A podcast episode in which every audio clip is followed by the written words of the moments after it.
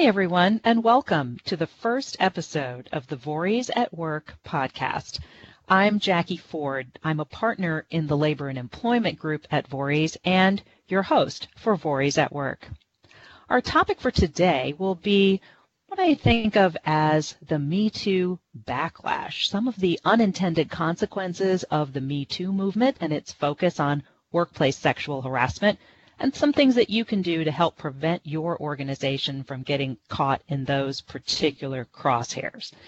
But before we get into that discussion of Me Too, let me give you a little bit of an introduction to our podcast itself. The Vorys at Work podcast is about work, or more specifically, the law of work. Over this podcast series, we'll provide you with timely, informative, and hopefully thought provoking updates on legal issues that matter to you and your organization.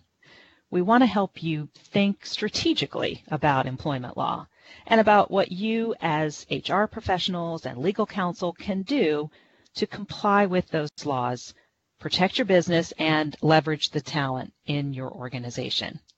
Most of our podcast episodes will be conversations. We'll have experts from across the Vorys firm talking about different areas of the law that we think will be of interest to you.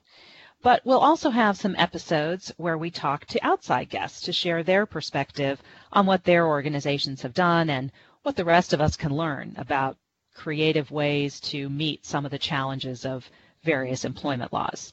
But in this first episode, I'll be a solo act.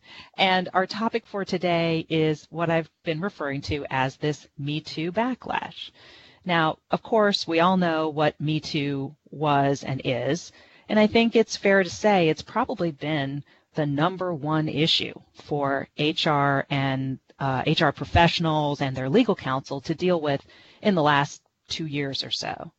But as we get into 2019, what I think we ought to also be thinking about is the backlash to that, because as many legal issues as the surge in Me Too claims uh, has produced, the backlash to all that could be just as important to understand and prevent and uh, think about in terms of protecting your organization. So, first let's talk a little bit about Me Too. When I refer to Me Too in this conversation, I'm just talking about accusations by women of work related sexual misconduct by men. Um, as you probably all know, Title VII, uh, which is the federal law, and similar state laws prohibit sexual harassment of anyone by anyone, regardless of gender. So it's not just preventing harassment of women by men. But for today's discussion, and, and when I talk about Me Too today, what I'm talking about is that specific paradigm of women alleging harassment by men. So the laws prohibiting that type of harassment have actually been on the books for over 40 years. Uh, and sex discrimination itself has been outlawed for over 50 years as a result of the Civil Rights Act of 1964, and yet the problem persists. And as I said, in the last couple of years, the Me Too movement has put an enormous spotlight on it. Now, on the legal side, we've certainly seen an uptick in claims. Uh, the EEOC reports that for fiscal year 2018, they filed 41 sexual harassment lawsuits around the country. That's a 50% increase over uh, just the year before. In addition to that, sexual harassment charges filed with the EEOC are also way up 12% uh, year to year just from 2017 to 2018. And here in the employment law group at Vorys, of course, uh, we've been helping clients deal with that issue. But I've referred now a couple of times to backlash from all that. What does that mean? There seems to be, at least in some quarters, uh, among men in positions of authority, a sense that they need to protect themselves from these claims. And that, of course, makes perfect sense. And that they need to also protect against even the appearance of impropriety, which, again, sort of makes sense. But unfortunately, some of those efforts seem to be taking the form of replacing one kind of legal exposure with a second kind of legal exposure.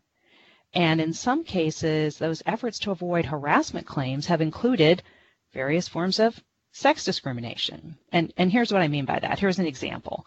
There was a recent article in Bloomberg News, the title of which was Wall Street Rule for the Me Too Era Avoid Women at All Costs. Um, and we'll have a link to this article if you'd like to uh, give it a read. Um, you can find that on our page for the podcast.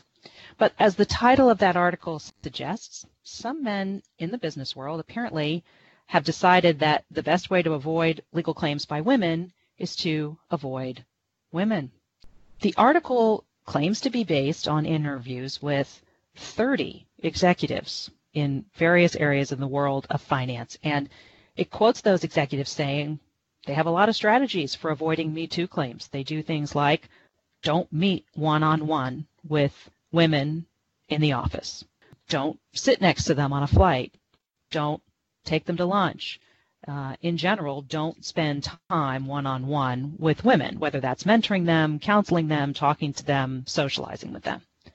Now, as the Bloomberg article points out, that kind of strategy may be intended, again, to prevent any questions or appearance of impropriety, but unfortunately, it also has the result of isolating women from the male leaders they need to mentor them and help them develop their careers. So it's an ironic, unintended consequence of Me Too if it ends up actually worsening the opportunities for women in a workplace in something that could be deemed to be really straight up sex discrimination. And it's not just this Bloomberg article. We've heard it anecdotally from lots of areas of business. There was a video last year that sort of went viral of the inspirational speaker Tony Robbins, the motivational speaker, um, talking about dozens of men he knew telling him they would not hire attractive women for fear of Me Too claims. Now, what people say they do and what they actually do may be two different things. We just give you these couple of examples uh, from cases reported in the press to get you thinking about it. Could this be happening in your organization?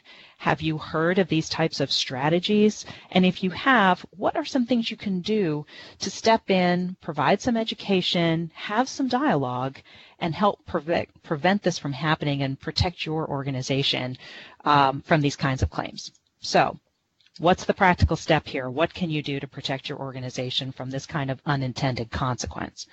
The number one thing, of course, that you can do is training. But let's face it, some of the people interviewed for that Bloomberg article have to have gone to some sort of sexual harassment training over the years, and yet they still walked away with this type of a strategy.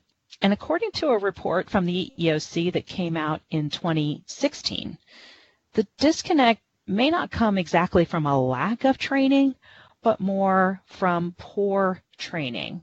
And in fact, poor training can actually be worse than no training at all. Think about that.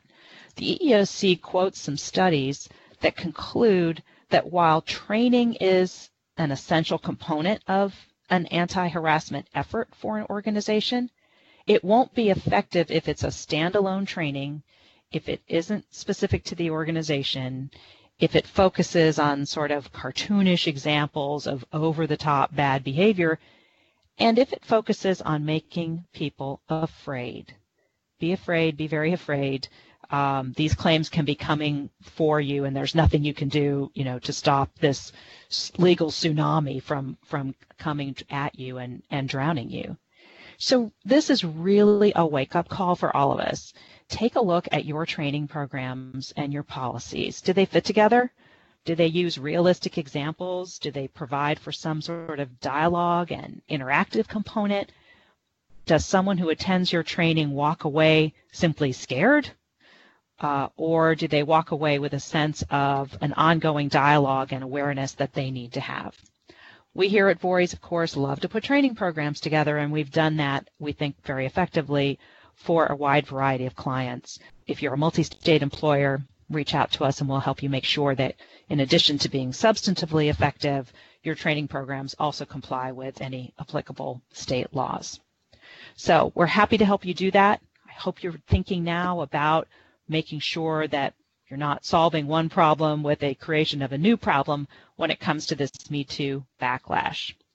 Thank you all for listening. I hope you'll continue to listen to future episodes of the Vorys at Work podcast. As I said, you can find a link to the Bloomberg article and the EEOC report uh, when you land on our page for the podcast.